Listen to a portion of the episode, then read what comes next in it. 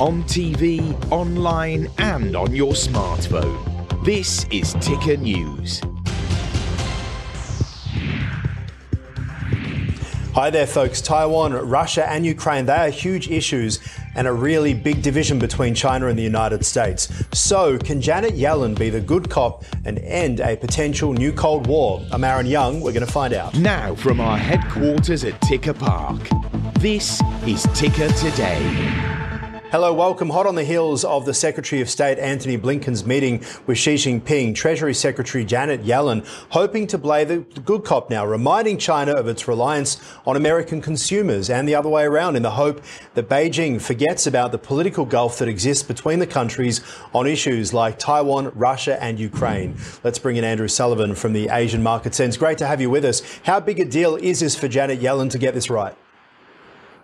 Well, I think you're right. It's it's a large deal, but it's it's really a continuation of the, the policies that we've seen the US trying to reach out to to China to try and ensure that this communications at all levels really continue to to, to go forward. Uh, obviously, I think Yellen is is probably a more pro China type of uh, candidate as far as China's concerned, uh, and hence you know they're using that goodwill to try and make sure these lines of communication are resumed, and, and in many cases are, are as you, you know, as you were saying there, mending broken fences from the past.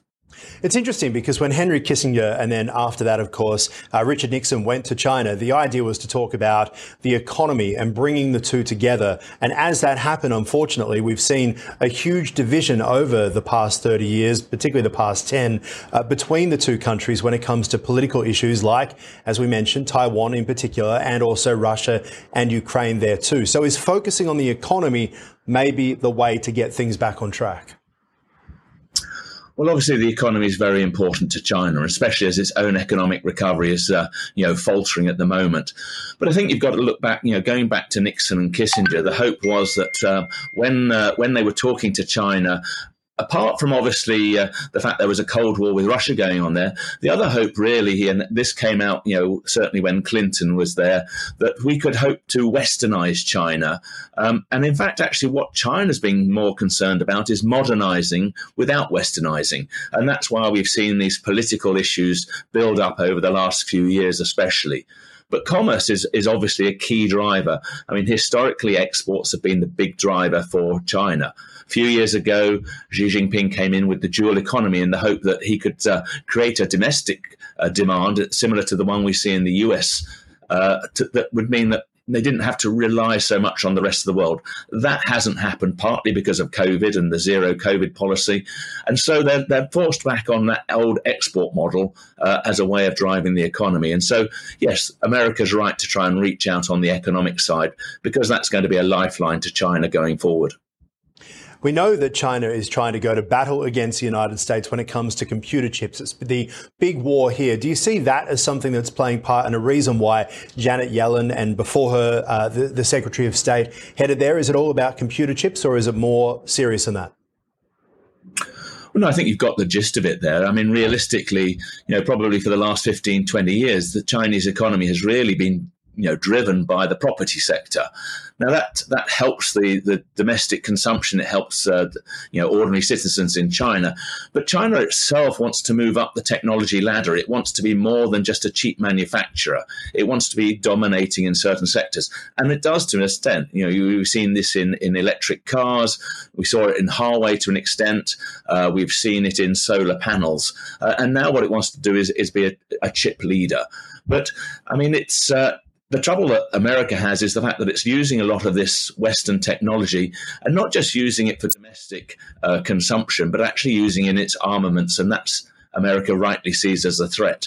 And whilst China says it's trying to, you know, the US is trying to, you know, constrain uh, China, I mean, I think this is a, a, legitimate concern that, you know, who, who would supply chips that would make missiles better to be fired back at you? It just doesn't make sense. So I think there are some legitimate concerns there from the US.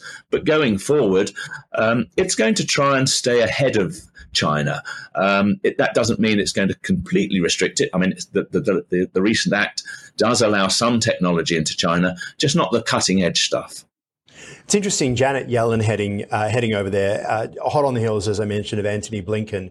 Yet the belief from China is that neither Blinken or Yellen will be the people who can repair the relationship. Who does China believe can actually repair the relationship? Because presidents come and go as well.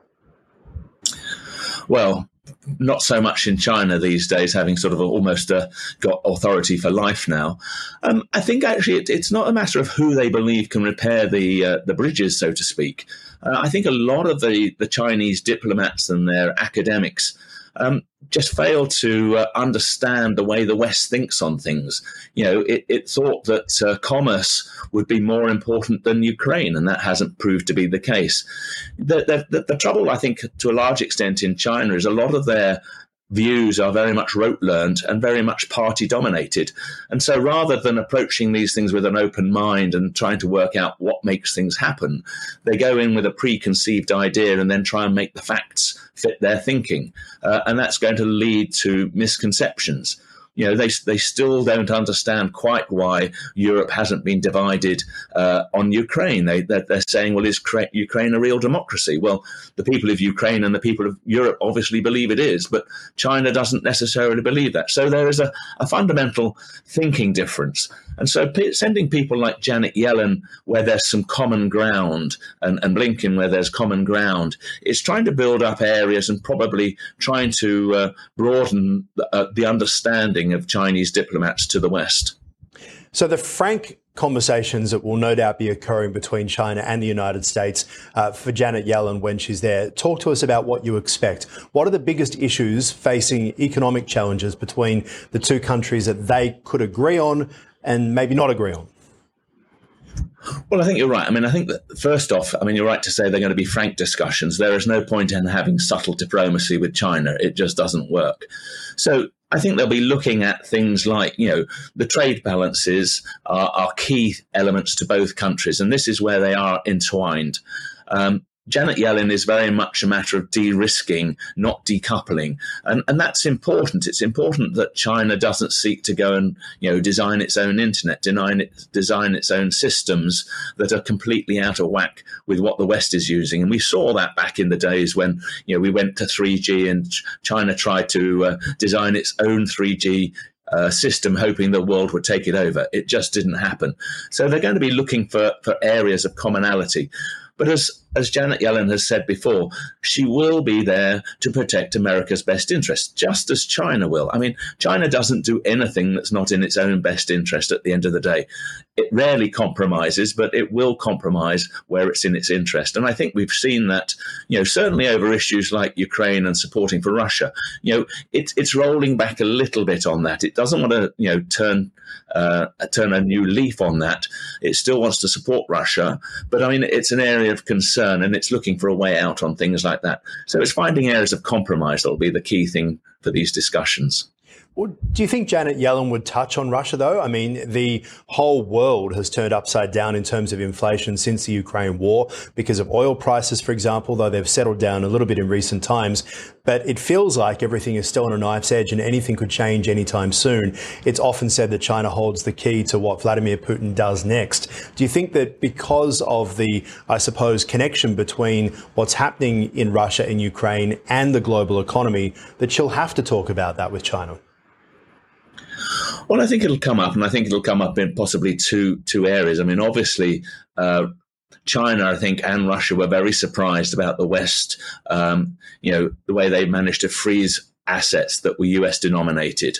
And obviously, China is a big holder of uh, US debt. I mean, it, has been reducing it slowly, it's been going into other currencies, it's been increasing gold, but it still holds a lot of US dollars. So there is a reason that, you know, that is that sort of topic is going to come up.